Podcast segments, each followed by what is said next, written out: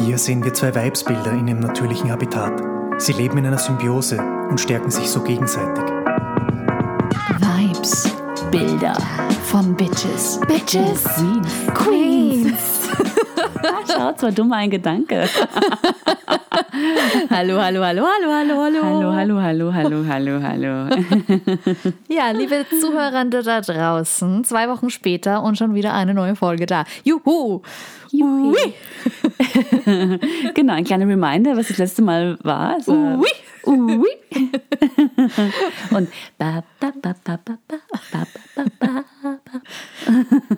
Genau, die zwei Lieder sind vorgekommen. Es ging letzte Folge um Mama Africa, Miriam Makeba. Ich habe eine kleine Zusammenfassung ihres wahnsinnig reichen und wertvollen und langlebigen Lebens, langlebig, weiß ich nicht, aber halt ein, ein ausgefülltes, reiches Leben war es. Ja. Und habe es versucht, in eine kurze Podcast-Folge reinzuquetschen. Ähm, ganz gerecht kann man ihr wahrscheinlich eh nicht werden, aber es ist wichtig, sie kennenzulernen. Genau, also falls ihr die Folge noch nicht gehört habt, dann würden wir euch empfehlen, zuerst mal die Biografie zu hören.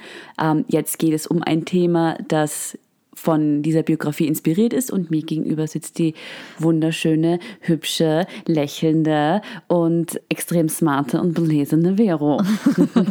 und mir gegenüber sitzt die überaus freundliche, schlaue, gut zusammenfassende, Na, den. Überblick behaltende, wahnsinnig attraktive, wohlriechende und äh, auch atemberaubende Stefanie. Das hast du letzte Folge zu mir Ja, gesagt. stimmt, weil ich so wohlriechend bin, rauche ich, äh, rauch, rauch ich dir den Atem. Ein Freudscher.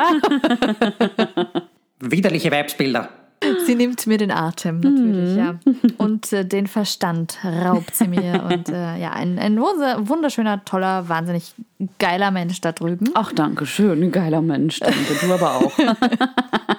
So, und jetzt äh, wird's ernst. Jetzt wird's ernst, genau. Mesdames et Messieurs, nun zum Porträt eines Frauenzimmers, einer Weibsperson, einer Everstochter. Passend zum Titel Mama Afrika, der Miriam Makeba vergeben wurde, möchte ich heute über Mutter Afrika sprechen. Das heißt, ihr Leben vor allem ein bisschen in den Kontext setzen, gewisse Vorurteile mit dem ganzen Kontinent aufzuarbeiten und auch ein bisschen in die Zukunft zu blicken, wie wir weiter tun können. Genau. Genau.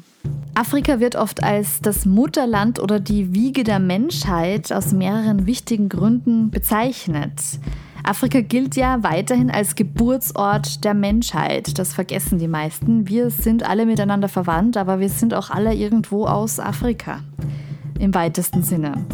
Die frühesten Beweise für anatomische moderne Homo sapiens, unsere Spezie, wurde in verschiedenen Regionen Afrikas gefunden. Das umfasst Fossilienreste und hunderttausende Jahre alte Geschichte, die eben sich an diesen Fossilien beweisen lassen. Diese Verbindung zu dem Ursprung der menschlichen Spezies hat einfach dazu geführt, dass Afrika auch heute noch als das Mutterland, the Motherland, bezeichnet wird. Vor allem ähm, beherbergt Afrika auch eine der ältesten Zivilisationen der Welt, das alte Ägypten, das Königreich der Kusch.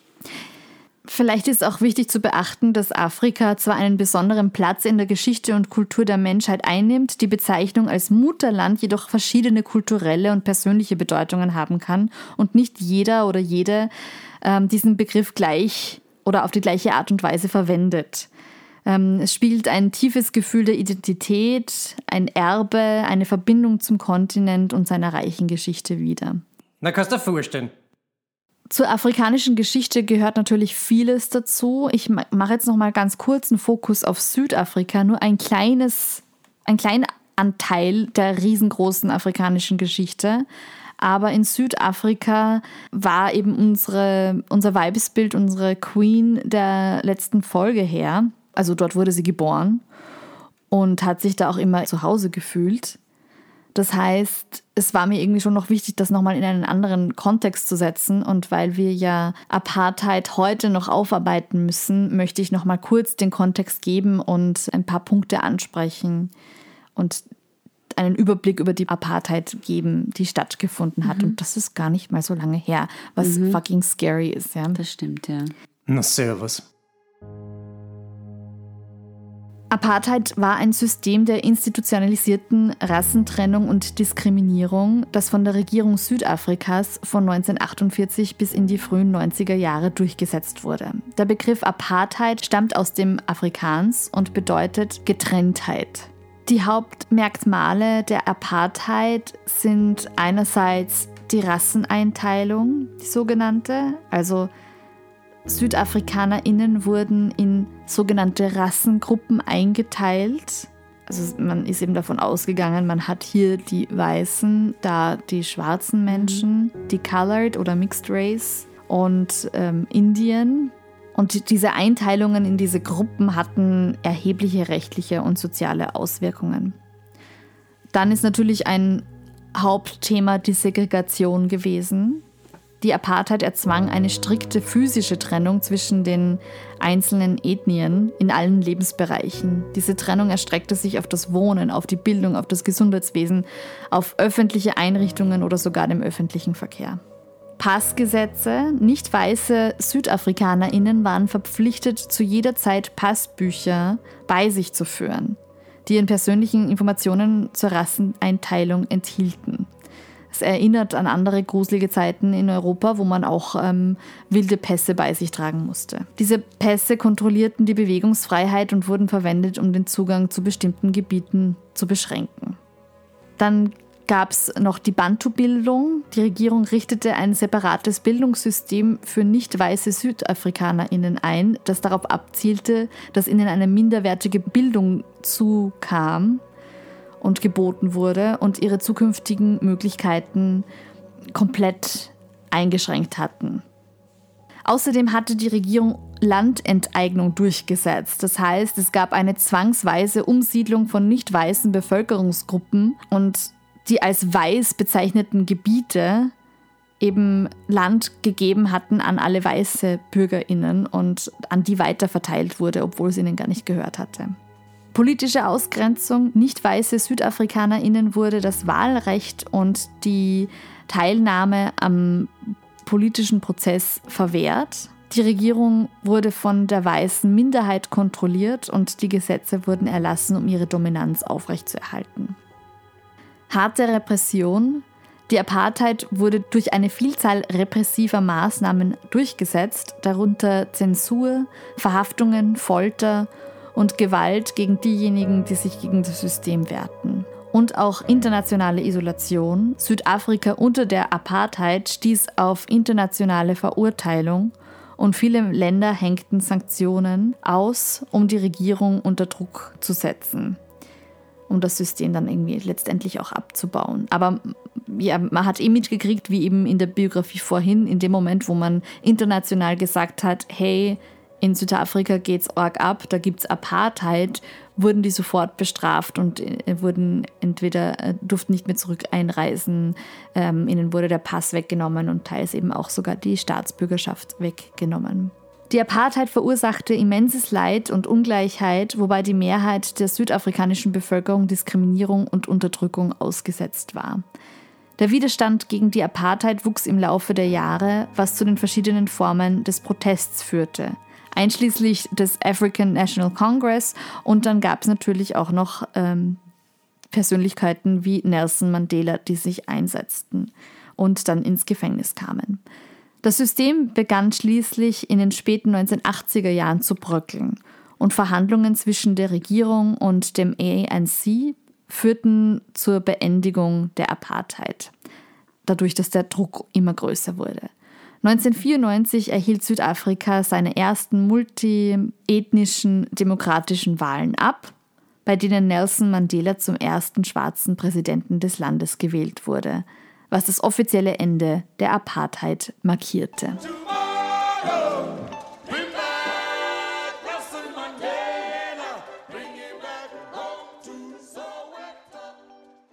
Echt? Ich möchte mich jetzt äh, mit einigen Klischees beschäftigen, die es über Afrika gibt. Wir alle wissen nicht wirklich viel über diesen Kontinent oder manche mehr, manche weniger, aber im Grunde ist es doch unser Bild, das wir haben, sehr von Klischees oft geprägt. Und ich wollte die so mal ist der Reihe nach ein bisschen mal ein paar aufzählen, die mir eingefallen sind Mhm. und die auch versuchen zu widerlegen. Fakt ist auf jeden Fall, auch da habe ich einen schönen Beitrag dazu gesehen, die meisten von uns haben keine Ahnung, also wir haben die Ländernamen vielleicht schon mal gehört, die es Mhm. in Afrika gibt, aber wir können die überhaupt nicht zuordnen. Wir wissen nicht, wie die Hauptstädte heißen, also es ist irgendwie ist es so ein blinder Fleck auf unseren eurozentristischen Weltbild. Weltbild ja. Mhm. Es Ja. ist für uns alle doch mehr oder weniger einfach ein blinder Fleck, mit dem wir uns mm, viel zu wenig beschäftigt haben, die Ja. meisten, sage Ja. Mhm. ich jetzt mal. Ne?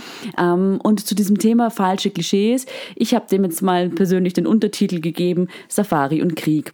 Alter. Weil das ist mal schon so die Klischees, die an vielen aufploppen, beziehungsweise die auch in, in Filmen, in Literatur oder so einfach auch gerne bedient werden. Ne? Ich möchte an dieser Stelle auch gleich eine Buchempfehlung aussprechen, und zwar von dem Autoren Dipo Faloin der das Buch Afrika ist kein Land herausgebracht hat. Er selber ist Journalist und hat eben auch so diese Vorurteile, denen er in Europa immer wieder begegnet ist, aufgerollt und in diesem Buch verarbeitet. Das erste sehr große Vorurteil, das ich mal ansprechen möchte, ist, Afrika ist sowas wie ein großes Land. Afrika ist kein großes Land. Afrika ist ein Kontinent. Kontinent, Es ja. ist ein riesiger Kontinent. Und es besteht aus 54 unterschiedlichen Nationen mit jeweils einer eigenen Geschichte. Ja. Die Bevölkerung von Afrika beträgt 1,2 Milliarden Menschen und das sind fast doppelt so viele Menschen wie in Europa. Und die Fläche von Afrika ist einfach dreimal so groß wie Europa. Es gibt dort verschiedene Kulturen, verschiedene Ethnien, verschiedene Sprachen und somit ganz unterschiedliche Lebensweisen. Also man kann nicht von, das ist in Afrika ist das so und so oder so etwas kann man einfach nicht sagen, weil Ja. es wäre so, wie wenn man sagen würde, ja, in Europa ist das so und so und dann äh, Schweden mit Italien vergleicht. Das hätte sich früher keiner traut. Ja. Genau, und man muss auch dazu sagen, dass diese afrikanischen Staaten, diese unterschiedlichen Länder einfach auch in der Kolonialzeit von außen geschaffen wurden. Das heißt, es sind auch unterschiedliche Völker, die es gab, wurden durch diese Grenzen getrennt oder neu zusammengewürfelt. Also es ist auch nicht unproblematisch, wie diese Ländergrenzen verfolgen, beziehungsweise wurden die von den Kolonialländern auch teilweise so unklar definiert, was teilweise bis heute zu Kriegen und Auseinandersetzungen führen kann, weil einfach das nie klar gemacht, aber es wurde aufoktroyiert von außen. Ja.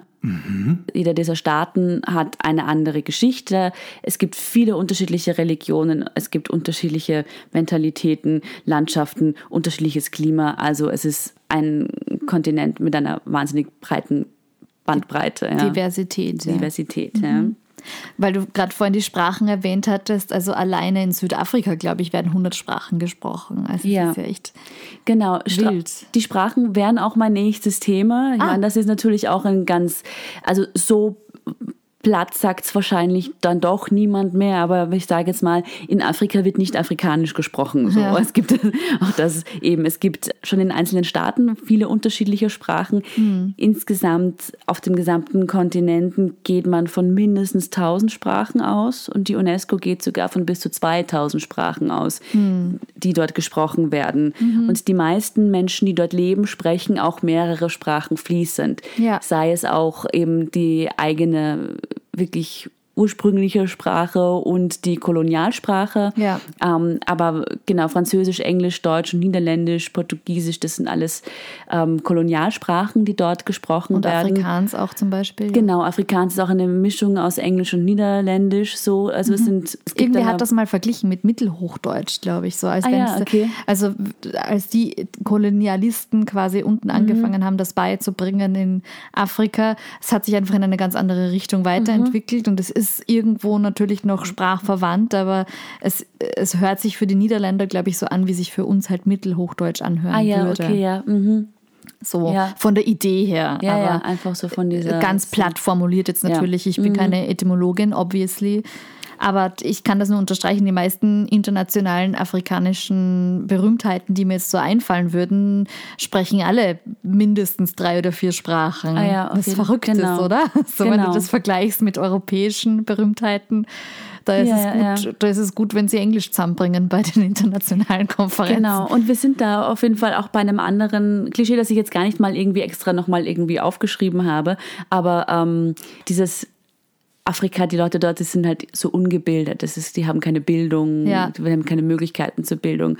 Also eben Ja, sprich alleine. mal mehr als drei Sprachen Genau, fließend. allein wie viele Sprachen die sprechen. Wir hatten ja auch eine, eine, in einer Folge auch schon über äh, Frauenbildung, auch vor allem in Afrika Mhm. Ja. gesprochen. Ja. Also auch dieses Klischee ist nur mit Vorsicht zu genießen, sagen Mhm. wir so. Ein weiteres Klischee oder ein schwieriger Begriff, den es gibt, ist der schwarze Kontinent. Das ist auch irgendwie so was von europäischer Kolonialseite aus wird dieser Kontinent, der schwarze Kontinent, äh, genannt, was auch irgendwie so was Wildes, Verwegenes haben soll oder ich weiß nicht genau, was es soll.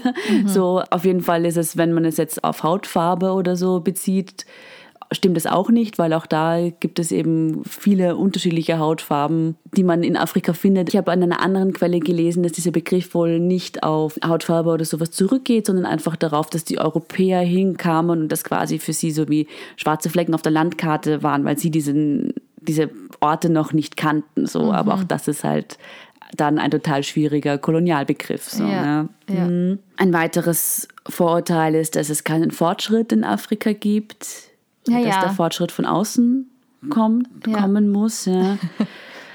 Ich- Ähm, Entschuldige, dass ich jetzt gelacht habe. Ich jetzt kurz an das Fest des Huhnes denken müssen. Kennst du diese, diese, eine der ersten Mockumentaries, die ich je gesehen habe? Also eine, ein Film, der so tut, als wäre Ja. eine Dokumentation, ist aber gar keine Dokumentation, äh, wo eben ein Journalistenteam aus, ähm, ah, ich glaube, es ist Nigeria, nach Österreich kommt und Österreich quasi so darstellt, so wie halt Afrika oft für Ja. ÖsterreicherInnen dargestellt Ja. wurde und nennen es das Fest des Huhnes. Und da geht dann eben dieser Kolumnist in, in ein Bierzelt und erklärt halt, es ist so komisch, dass sie dieses Tier so verehren und so, oder weil es ist so unergiebig und, ähm, und, und um jedes Haus herum werden Hecken gezogen. Es kann aber nicht ganz einen Zaun darstellen, weil wilde Tiere würde es das nie aufhalten. Dafür sind die viel zu niedrig. Also warum da jetzt überall Zäune aufgefahren werden? Es ist halt noch ein, ein niederes Volk, so in die Richtung. Sind halt, die sind halt noch ein bisschen primitiv. So. Ja.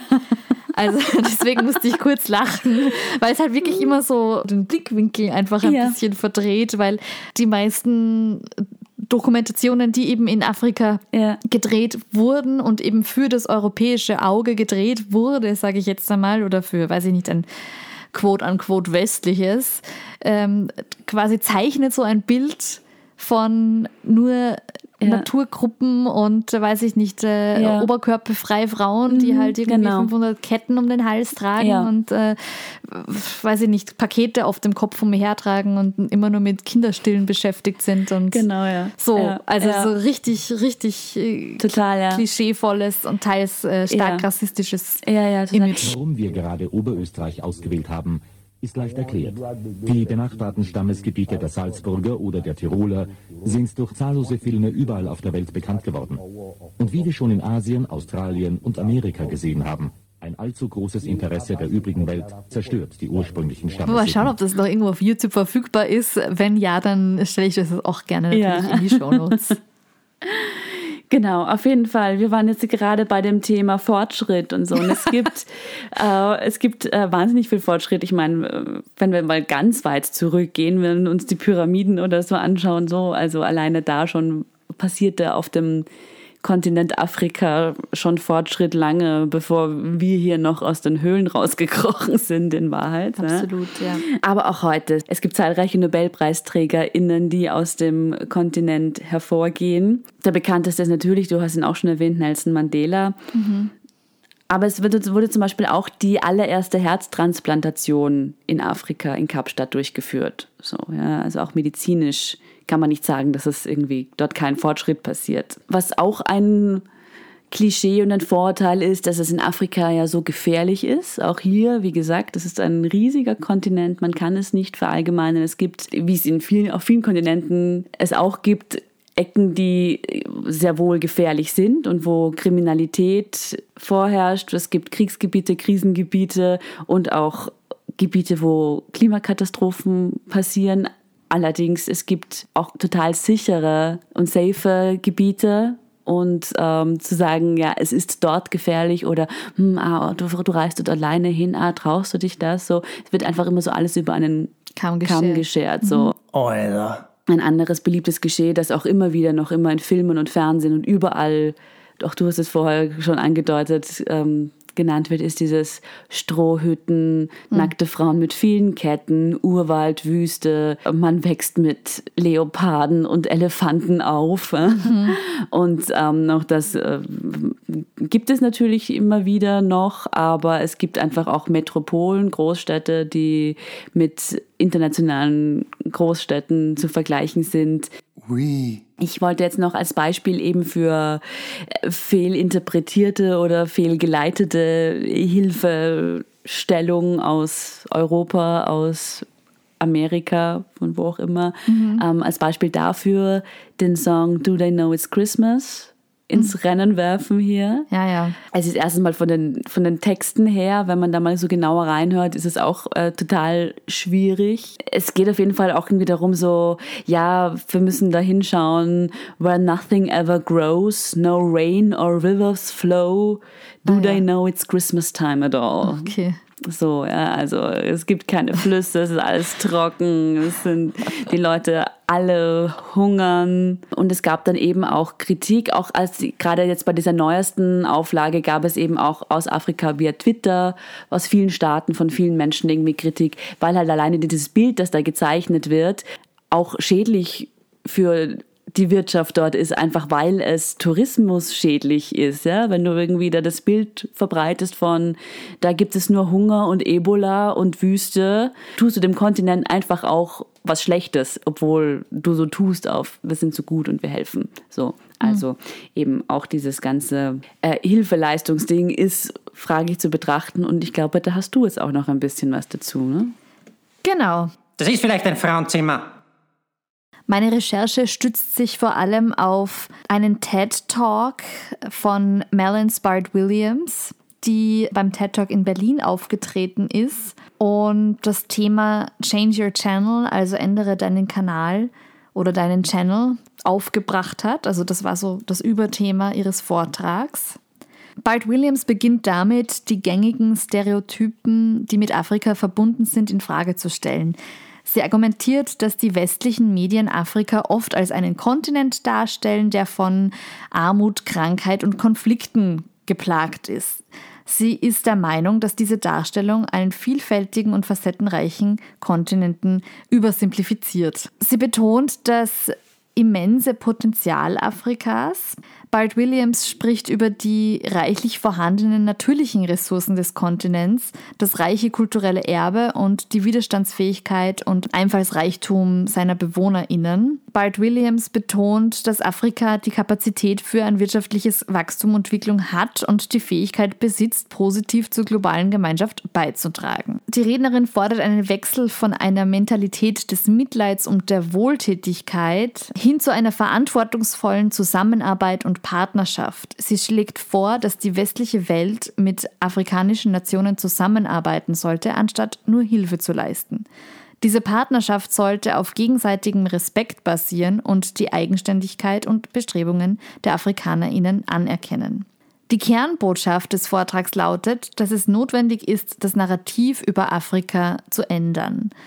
In ihrem Vortrag feiert sie durchgehend die afrikanische Kultur und ihre positiven Aspekte, wobei sie betont, dass Afrika nicht nur ein Ort der Verzweiflung ist, sondern ein lebendiger und dynamischer Kontinent mit einer reichen Geschichte und einer aufregenden Zukunft. Das, das finde ich super. Genau. Und eben auch auf wissenschaftlicher Seite wäre es wichtig, dass man eben afrikanisch geführte Research-Initiativen wieder mehr befördert und dass es auch globale Kollaborationen geben soll auf wissenschaftlicher Ebene. Kann bitte einmal irgendjemand an die Frauen denken? Ich komme jetzt nämlich zum Thema Afrofeminism beziehungsweise Black Feminism beziehungsweise schwarzer Feminismus. Mhm. Also Afrofeminismus verbindet, jetzt mal ganz grob gesagt, die Kritik an Rassismus und Sexismus und äh, artikuliert gegenüber dem Feminismus, dem weißen Feminismus in dem Fall, der eben als zu weiß wahrgenommen wird, die Belange von schwarzen Frauen und von Women of Color. Und er thematisiert Privilegien von weißen Frauen. Afrofeminismus hat eine lange Tradition und lässt sich bis ins 19. Jahrhundert zurückführen. Und der schwarze Feminismus begründete auch das Konzept der Intersektionalität, zu dem ich auch später nochmal ausführlicher kommen möchte. Aber auf den Wurzeln, auf der Arbeit, die in Afrofeminismus auch passiert ist, hat sich dann auch dieses Konzept erst entwickelt, von dem wir ja auch heute reden und wo wir auch immer wieder schon gesagt haben, dass intersektionaler Feminismus auch das ist, was wir gerne leben möchten. Rufzeichen. Ausrufezeichen. Ja. Ist leibend, finde ich super. Afrofeminismus ist jetzt keine homogene Strömung, sondern ist auch von ganz unterschiedlichen inhaltlichen Schwerpunkten und Sichtweisen geprägt. Schwarzes feministisches Denken ist durch ein Bewusstsein für miteinander verschränkte Diskriminierungsformen, vor allem Sexismus, mit Rassismus, wie ich schon gesagt habe, und auch Klassismus, ein Bekenntnis zur Gleichberechtigung der Geschlechter und den Glauben an die Nützlichkeit des Feminismus für die schwarze Gemeinschaft und für alle. Der schwarze Feminismus ist von der Einbeziehung globaler und transnationaler Perspektiven, etwa aus anti- und postkolonialen Kontexten geprägt und formuliert eine Kritik an kapitalistischer und neokolonialer Unterdrückung sowie deren Verschränkung mit Rassismus und Sexismus. Das heißt jetzt nochmal runtergebrochen, dass einfach eben gerade schwarze Feministinnen einfach auch diese Kolonialgeschichte immer mehr mitdenken, beziehungsweise darauf pochen, dass einfach so ein historischer Kontext mehr auch wahrgenommen wird und dass der halt einfach essentiell ist. Die Kritik am weißen Feminismus, dazu komme ich jetzt. Schwarze Feministinnen kritisieren an weißen Feminismus vor allem die fehlende Selbstkritik, gerade in Bezug auf Rassismus. Und den Anspruch auf universelle Repräsentation. Das heißt, dass einfach so Feminismus, wie er ganz lange in Europa, in Amerika gelehrt und gelebt wurde, gerade auch so im universi universitären Rahmen, ähm, da geht es ganz oft, dass dann trotzdem die weiße Perspektive die universelle ist und dann gnädigerweise schwarze Frauen auch mitgedacht werden, so, ja, aber diese Perspektive einfach eine sehr weiße ist oft, Ja, ja. ja. Und dass da einfach dann oft die Selbstreflexion fehlt, weil man eh das Gefühl hat, so, also eh diese ganz klassischen Mechanismen, die immer bei Rassismuskritik irgendwie auf oder ja, nicht nur bei Rassismuskritik, aber vor allem dort auftreten, dieses von so, aber ich habe ja nur, aber ich meine doch, aber ich bin doch eh, ich bin doch eh feministisch, ich bin doch eh links, so, ja. Ähm, dass da zu wenig Selbstreflexion einfach passiert. Ähm, Das ist ein extrem wichtiges Thema, finde ich halt hier in dem Podcast, weil man sich auch selber oft genug an der Nase nehmen muss. Ja, ja, voll, ja. Und eben auch dieses, also ich finde, das, das fand ich auch am Anfang wahnsinnig hart oder schwierig. Und ich finde es, wird es, glaube ich, noch immer im ersten Moment wahrscheinlich so in, das, in den so einen Verteidigungsmechanismus irgendwie reinkippen, wenn man irgendwie, wo man doch gute Absichten hat, von jemand anderem dann gesagt bekommt, so, ja, aber das, was, so wie du das gerade formuliert hast, das ist jetzt äh, nicht korrekt oder das ist trotzdem irgendwie beleidigend oder so für mich, ja, dass man in so eine Abwehrhaltung kommt.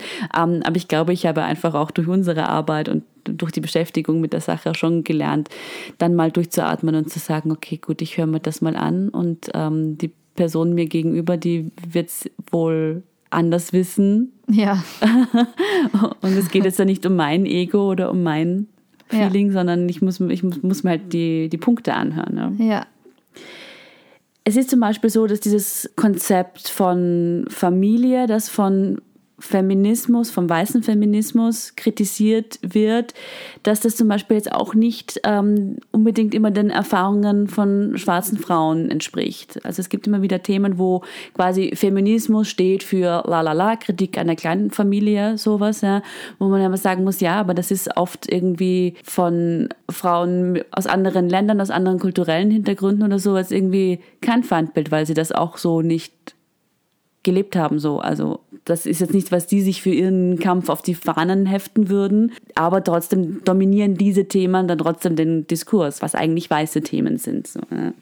Ein anderes Beispiel ist auch diese Patriarchatstheorien, die gelten auch oft für viele schwarze Frauen gar nicht so sehr, weil einfach auch aufgrund von anderen Arbeitsverhältnissen, also auch zum Beispiel in der größeren Arbeitslosigkeit bei schwarzen Männern war es hier als Beispiel angegeben, ja, dass es zum Beispiel diese finanzielle Abhängigkeit nicht so gegeben hat, wo jetzt irgendwie weiße Frauen noch immer daran kiefeln, so, dass sie sich beruflich nicht selbst verwirklichen konnten, so lange aufgrund von finanzieller Abhängigkeit. Das war in anderen Ländern eben anders so, ja. Was man auch noch dazu sagen kann, ist, dass viele schwarze Feministinnen sich auch schon sehr früh darum bemüht haben, so die Konzeption von Geschlecht zu hinterfragen und eben auch Perspektiven von queeren und transgender Menschen zu berücksichtigen. Das kam auch irgendwie irgendwie aus dem Black Feminism. Oh, immer dieser scheiß Emanzen. Ich habe vorher schon das Wort Intersektionalität benutzt. Dazu jetzt mehr eben. Es hat sich aus dem Black Feminism, aus dem Afrofeminism heraus entwickelt. Und zwar wurde der Begriff geprägt von Kimberly Granshaw. Sie ist eine amerikanische Rechtsprofessorin und sie hat den Begriff Ende der 80er Jahre geprägt. Und ähm, damals hat sie es so formuliert, dass es wie das Diskriminierung wie eine Straßenkreuzung funktioniert. Also es bezieht sich einfach darauf, dass es unterschiedliche Diskriminierungsformen gibt und dass die häufig zusammenwirken und sich aber nicht einfach aufaddieren lassen, sondern dass die sich halt anders potenzieren und anders entwickeln. So. Also zum Beispiel ist die Diskriminierungserfahrung von einer schwarzen Frau anders als die von einer weißen Frau, aber auch anders als die von einem schwarzen Mann. Aber auch anders als eine Person mit körperliche Beeinträchtigung zum Beispiel. Genau, ja. Ähm, also das, das ist eben nichts, was sich dann aufeinander addiert, sondern das potenziert sich dann auch noch. Ja. ja. Ähm, sie selber hat dann in einem späteren Interview mit ähm, Time Magazine gesagt, sie erklärte intersektionalen Feminismus als ein Prisma um die Art und Weise zu verstehen, wie verschiedene Formen der Ungleichheit oft zusammenwirken und sich gegenseitig verschärfen. Sie sagt, wir neigen dazu, über Ungleichheit aufgrund von Rassifizierung zu sprechen, als sei sie getrennt von Ungleichheit aufgrund von Geschlecht, Gesellschaftsschicht, Sexualität oder Einwanderungsgeschichte. Was dabei fehlt, ist das Verständnis, dass manche Menschen all diesen Ungleichheiten ausgesetzt sind. Die Erfahrung dieser Menschen ist nicht einfach die Summe ihrer Teile. Das heißt, eine intersektionale Herangehensweise bedeutet auch, dass man halt eben immer die historischen Kontexte, in die die Probleme eingebettet sind, auch erkennen und mitdenken muss. Ich glaube, ich werde nicht mehr. Also grundsätzlich kann man sagen, dass intersektionaler Feminismus es sich zum Ziel gemacht hat, feministische Ziele nicht losgelöst von anderen strukturellen Unterdrückungen zu erreichen. Also eben Rassismus, Klassismus, Ableismus. Weil man eben auch akzeptieren muss, dass einfach eben unterschiedliche Leute, für die wir aber alle gemeinsam irgendwie kämpfen wollen, ganz unterschiedliche Diskriminierungserfahrungen gemacht haben und auch ganz unterschiedliche Bedürfnisse haben. Man kann zum Beispiel jetzt eine alleinerziehende Mutter, die in Österreich oder in Deutschland oder in Europa an der Armutsgrenze lebt, nicht vergleichen mit, sagen wir, die hat einfach andere Probleme als jetzt zum Beispiel ein junges Mädchen in Afghanistan oder eine schwarze Frau in London, die im Rollstuhl sitzt.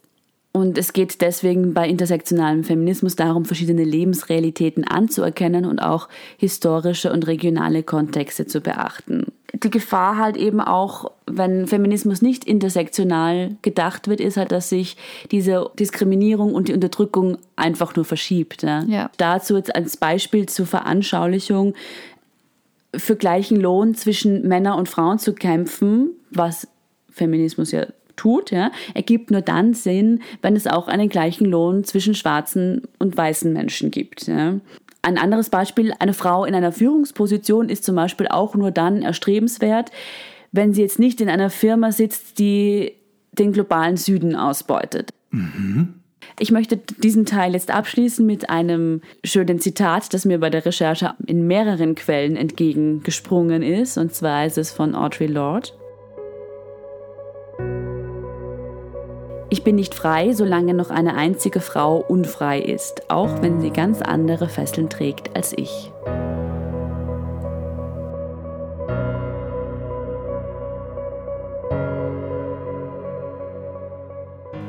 Für Solidarität und Schwesternschaft. Wuhu. Wuhu.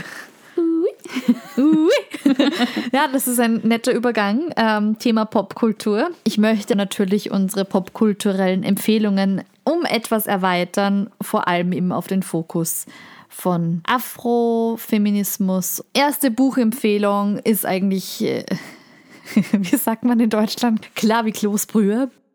Und zwar Chimamanda Ngozi Adichie, Half of a Yellow Sun. Das ist dann ein Roman, wo es einfach um den Impact ähm, von Krieg auf äh, Frauen und ihre Familien geht. Dann wurde mir vorgeschlagen Nervous Conditions von Tsitsi Dangaremga, wo es um das Leben eines jungen Mädchens geht. Sie möchte eben Bildung erfahren und zu sich selbst finden.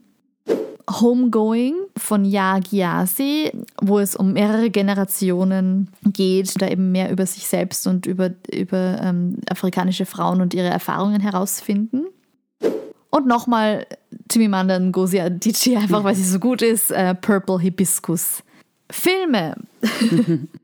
Nummer eins Rafiki aus Kenia, wo es um eine Liebe zwischen zwei kenianischen Frauen geht. Atlantics aus dem Senegal, eine Romanze, aber auch so ein bisschen übernatürlich. Timbuktu aus Mauretanien, Frauen, die Widerstand leisten ähm, in einer Stadt, die von den Dschihadisten belegt ist. Songs für die Bitches und Queens Playlist African Woman von Umu Sangare aus Mali, Black Woman von Yemi Alade aus Nigeria und John Cena von Sho Majosi aus Südafrika. Ja, super. Ach, das ist wieder schön viel Content für unsere Playlist. Super, super. Genau, ähm, einfach nur, damit ich es erwähnt habe. Natürlich habe ich mir auch überlegt, Black Panther zu erwähnen. Es ist mhm. aber natürlich kein äh, Film, der von AfrikanerInnen produziert wurde, sondern es ist eine Hollywood-Produktion. Ja, ja. Und äh, was äh, entspannend ist zu wissen, dass es eben neben Hollywood auch Nollywood gibt und Nollywood äh, ist eben quasi abgeschaut vom Begriff Bollywood. Also Bollywood wäre die indische Filmindustrie, ja. Nollywood ist die nigerianische Filmindustrie. Hätte ich jetzt auch noch Vorschläge, aber die haue ich jetzt einfach in die Shownotes. Ja, für alle, die interessiert sind. Ja, äh, schönes Thema, schöne Ergänzung zu deiner Biografie. Dankeschön. Ja, in zwei Wochen geht's weiter und in zwei ja. Wochen hat dann die Stefanie eine schöne Biografie. Ja, genau, genau. Ich bin schon sehr gespannt. Ich hoffe, ihr bleibt auch gespannt. In der Zwischenzeit könnt ihr uns auf Instagram folgen, könnt ihr uns natürlich auf der Podcast-Plattform eures Herzens, ähm, eurer Wahl folgen. Genau uns bewerten, uns fünf Sterne geben, uns ein Herzchen dalassen, auf den Folge-Button drücken. Ansonsten erzählt es weiter. Ich sage dann Tschüss und danke, liebe Vero. Tschüss und danke, liebe Stefanie und ihr lieben Bitches und Queens da draußen. Lasst es euch gut gehen. One, two, three, jump!